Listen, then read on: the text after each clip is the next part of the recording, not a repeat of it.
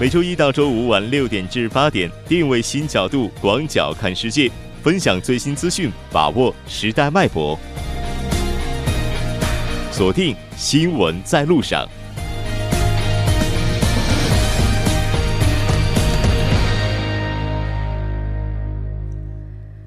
好了，欢迎回来，这里是正在为您直播的 TBS EFM 调频一零点三新闻在路上。稍后第二部节目当中将为您带来新闻在中国走进世界以及新闻字符。那接下来是广告时间，广告过后马上回来。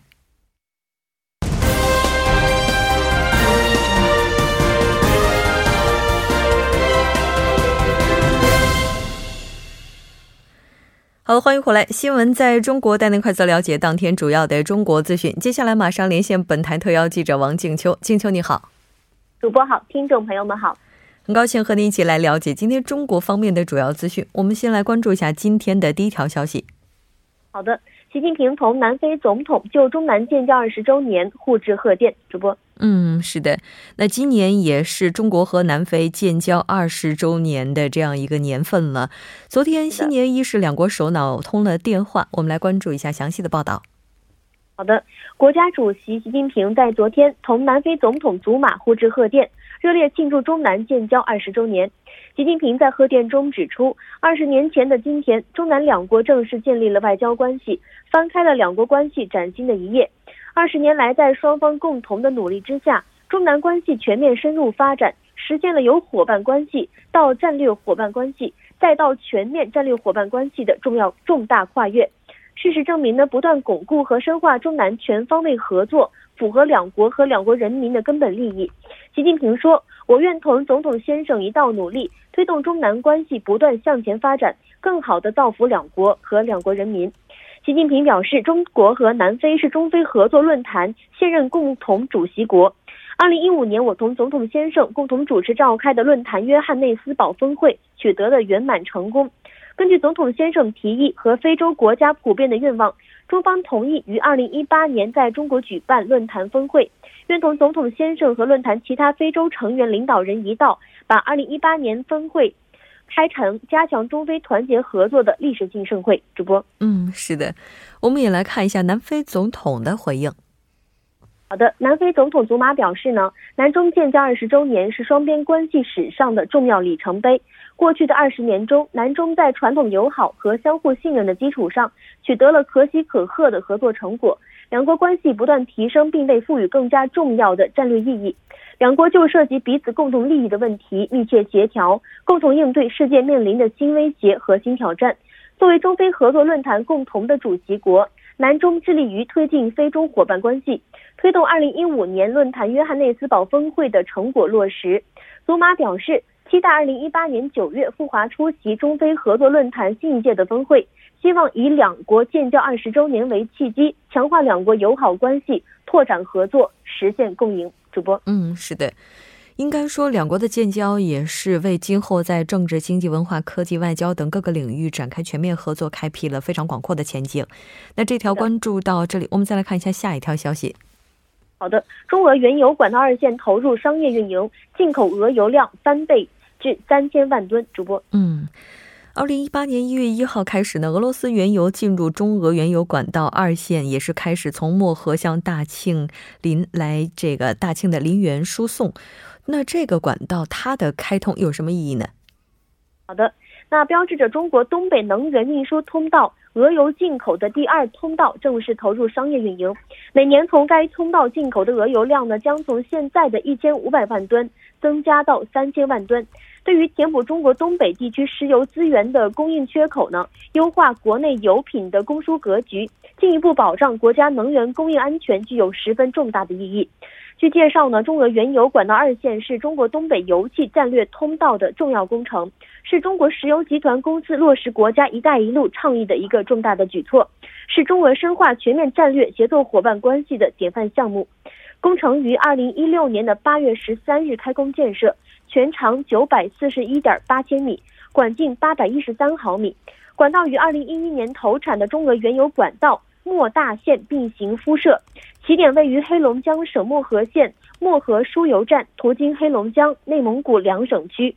终点位于黑龙江省大庆市陵园输油站。主播，嗯，那中俄原油管道它建设的难度在哪里呢？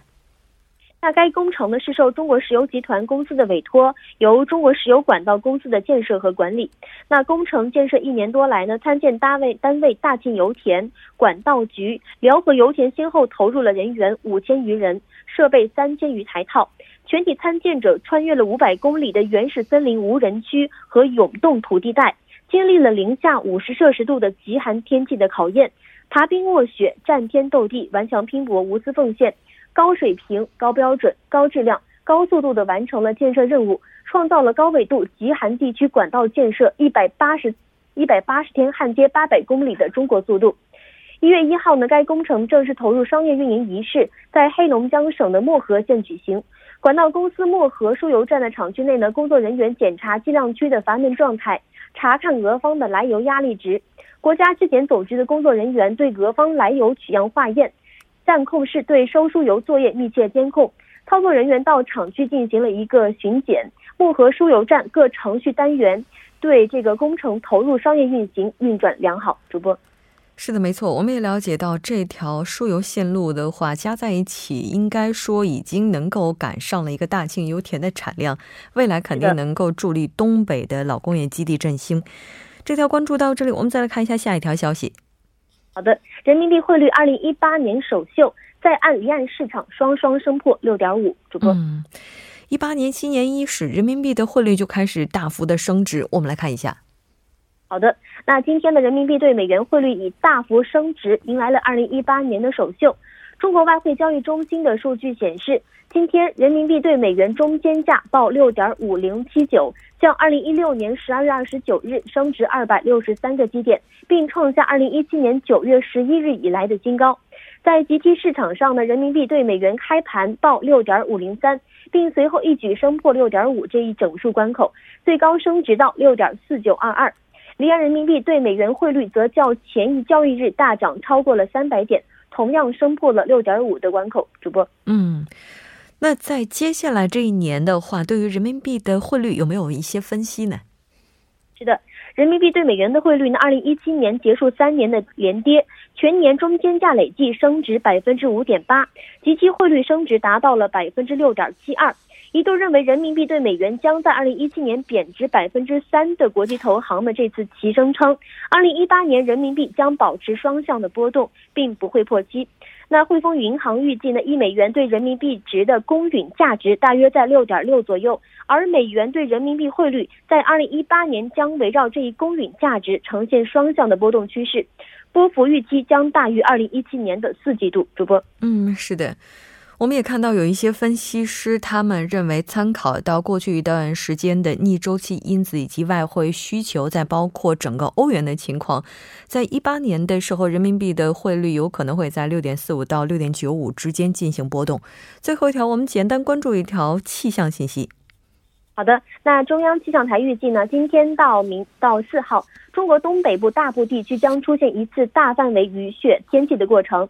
西北地区的东部、华北西部和南部、黄淮、江汉、江淮等地有中到大雪，其中呢，陕西的中南部、山西南部、河南、湖北中北部、苏皖北部等地的部分地区有暴雪，局地有大暴雪。主播，嗯，是的，也希望相关地区有出行计划的朋友做好保暖防寒的措施，注意出行安全。好的，非常感谢金秋为我们带来今天的这期连线，我们下期再见。主播再见，听众朋友们再见。稍后为您带来我们今天的《走进世界》。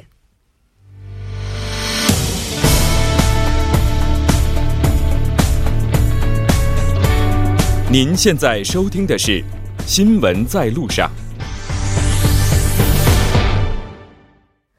好了，欢迎回来，《走进世界》为您介绍主要国际资讯，带您了解全球最新动态。接下来马上连线本台特邀记者齐明明，齐记者你好，主播你好。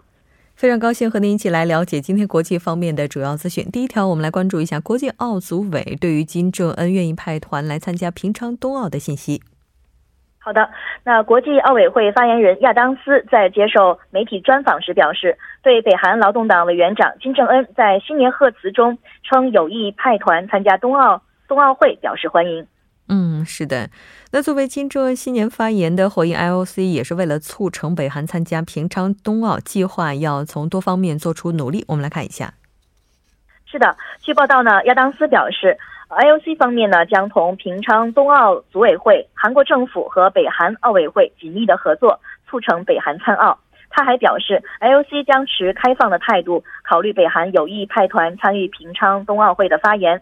有报道指出呢。虽然 IOC 方面尚未对金正恩的相关发言发表具体的立场，但鉴于 IOC 一直努力说服北韩参加平昌冬奥会，预计近期可能会与国际单项体育联合会就给予北韩外卡参赛资格等方案进行协商。随后呢，会同韩国政府以及北韩奥委会进行非正式的磋商。嗯，那从这个 IOC 主席巴赫的发言，我们也能够看得出来奥运的理念。是的，那巴赫在当天官网发表的新年贺词中也是表示，平昌冬奥会呢定会成为一届安全的奥运会。IOC 方面呢将持续的关注安全的情况。他表示，奥运一定要超越政治理念，成为象征希望和平的体育盛事。嗯，是的，没错。那当然，如果对于北韩来讲，能够参与到这次冬奥会里的话，那接下来的话，应该说九号的双方高层会谈也能够成为和平一个非常重要的契机了。这条关注到这里，我们再来看一下下一条消息。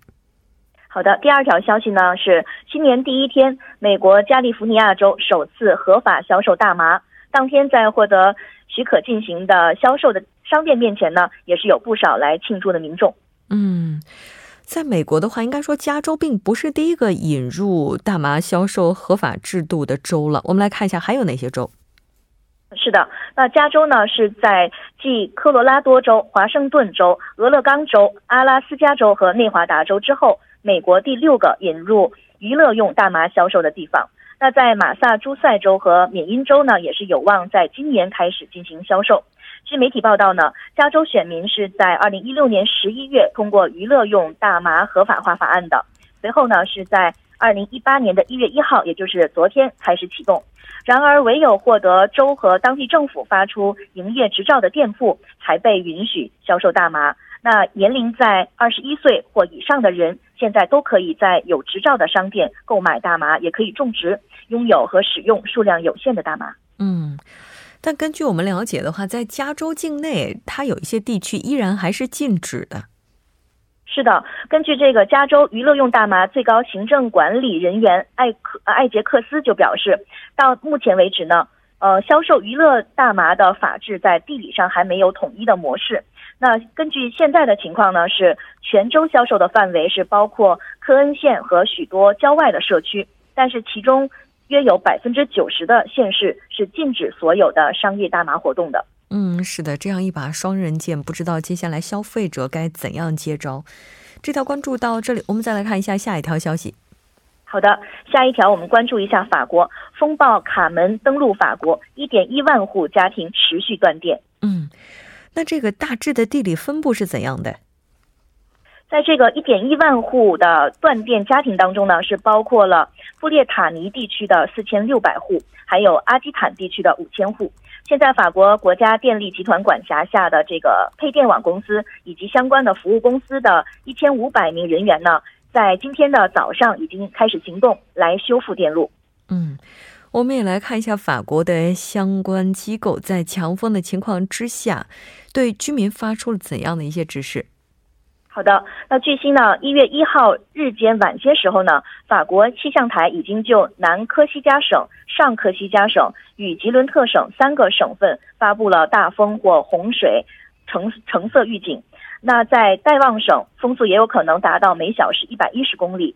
那此外呢，在布安市呢，一座高达八十米的风力发动发动机也是因为大风被摧毁了。报道指出，相关机构现在已经发出了指示。在强风天气下，建议限制出行，注意车速，并警惕高空坠物。此外呢，还要避免在沿海以及森林地带散步。嗯，是的，没错。截至目前，受灾的家庭还是在增加。那而且我们也了解到，在强风天气的情况之下呢，对于出行的司机朋友来讲，应该尽量的降低车速，并且也不要碰触掉落在地上的电线。这条关注到这里，我们再来看一下下一条来自马来西亚南部洪灾灾情的信息。好的，那马来西亚南部呢，因为连日的暴雨，洪灾的灾情非常的严重，已经产生了约一千四百名灾民。嗯，那这个暴雨到底是从什么时候开始的呢？呃，根据情况呢，报道呢，上月十二月二十二日开始，在马来西亚开始了持续不断的暴雨，那已经导致了南部的五个州发生的洪洪灾呢是日益的严重了。根据媒体报道呢，加上从一号晚上开始的暴雨，又造成了新增的二百两百名灾民。那当地的民防卫队也是表示，暴雨持续不断的呃呃降临呢，江河呃泛滥泛滥成灾。那柔佛州保健环境教育信息委员会也是表示，如果这个暴雨还持续不断的呃下呃持续不断的话，那地势较低的地区可能会再次的发生洪水灾害。嗯，是的。那处于洪灾当中的南部五个州，具体包括哪几个呢？现在在南部的呃彭亨州、柔佛州、沙巴州，还有登嘉楼州以及呃吉兰丹州等五个州都遭受了洪灾。那现在受灾最严重的地区呢，已经出现了五百名的灾民。柔佛州是增加了三百三十八名灾民。那呃登嘉楼州和沙巴州呢，分别有二百三十三名和二百八十八名灾民。那吉兰丹州受灾的人数相对较少，有四十六名灾民。现在灾民呢，大部分都被安置在居民中心和学校等临时的避难所。那马来西亚气象台预报称，涨潮的情况呢将持续到明天。地势较低的地区需要注意，可能会再次发生洪水的灾害。嗯，我们也希望灾情能够尽早的得到控制。好的，非常感谢齐记者为我们带来今天的这期连线，我们下期再见。下期见。稍后来关注一下这一时段的路况、交通以及天气信息。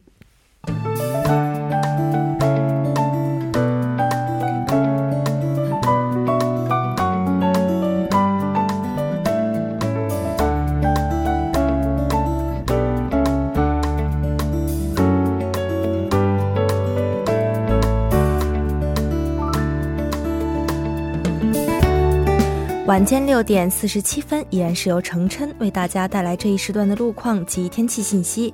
我们继续来关注晚高峰时段的实时路况。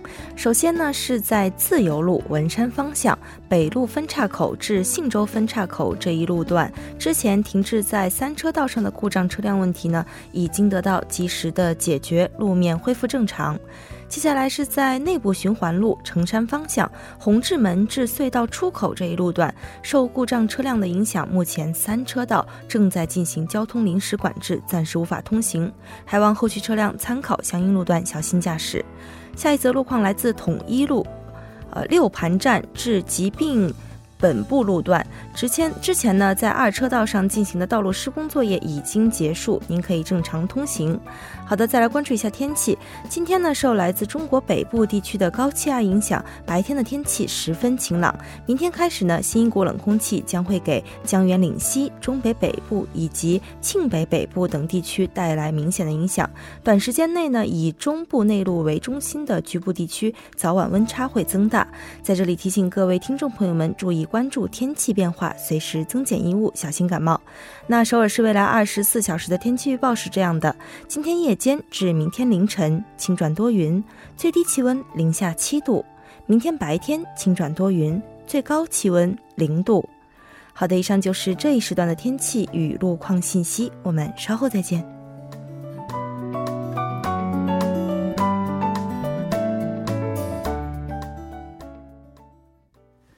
好的，欢迎回来，聚焦热门字符，解读新闻背后。接下来马上请出栏目嘉宾音乐，音乐你好，你好，主播，非常高兴和您一起来了解今天的新闻字符。今天的话，应该说是二零一八年我们第二季的新闻字符了。是的，嗯。对，所以昨天咱们新闻字符不是聊了一些韩国的新政嘛？嗯，所以今天呢，咱这个毕竟是华语节目嘛，我们看一下中国，中国一八年会有哪些大事件？所以我带来的主题就是一八年中国大事件，我们来一个简单的整理。一八年的，也就是在今年，对，可能发生什么？对，会发生哪些事情？这很重要，咱们赶紧来数一数。好的。嗯，其实说到中国经济发展的话，应该说已经成为了全球经济增长的一个引擎了哈。在一八年的时候，其实有很多大事件，应该说已经是被定下来了。咱们来整理一下。对，我们先从这个，因为咱们毕竟是这个时事类的节目嘛，嗯，我们来先从这个时政的角度，我们来看一下。知道一七年最大的一件事，政政治局啊，中国的政治局的话，就应该是这个十九大了，嗯，所以今年算是这个十九大的开局之年。所以呢，我们也看到，就是有关政党的会议，还有这个换届的选举呢，都会就此展开。首先是现在一月份嘛，那一月份呢会召开这个中共十九届二中全会。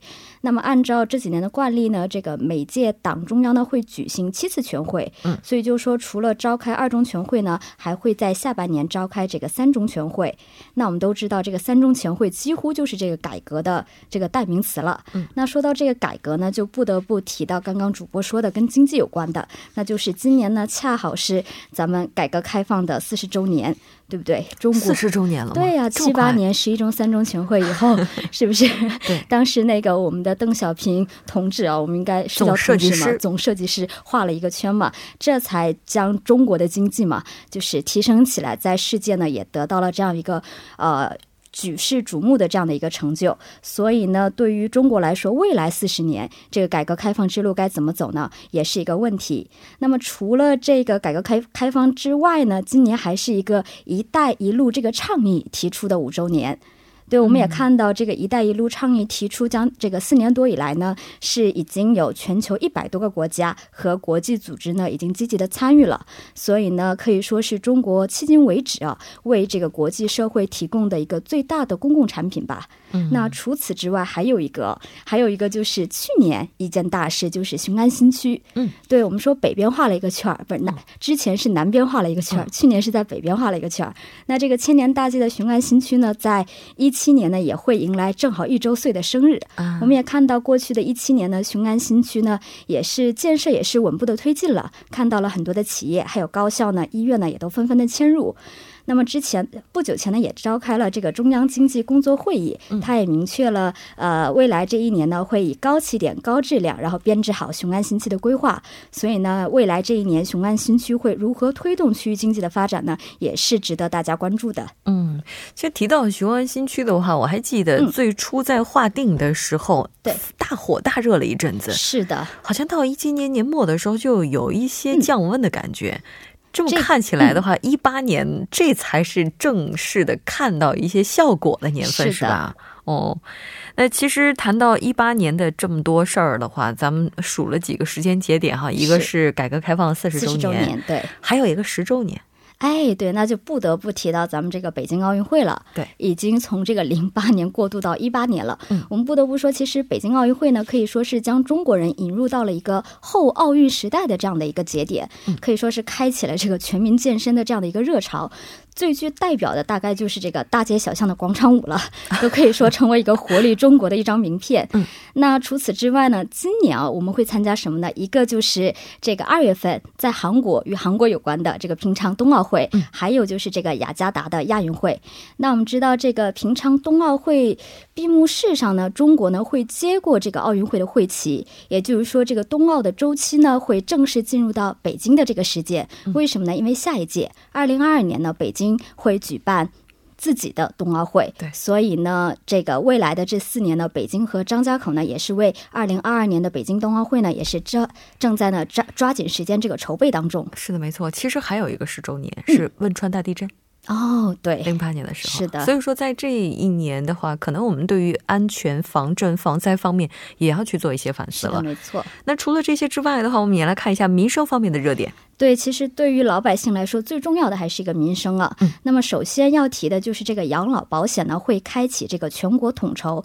那么之前的中国的养老保险，我们都知道是处于这个省级的统筹，也就是说，哦，我是黑龙江人，但是我在上海工作，我无论在上海挣了多少钱，我最终的养老保险的。标准呢是按这个黑龙江比较低的标准去去这个将来会领取。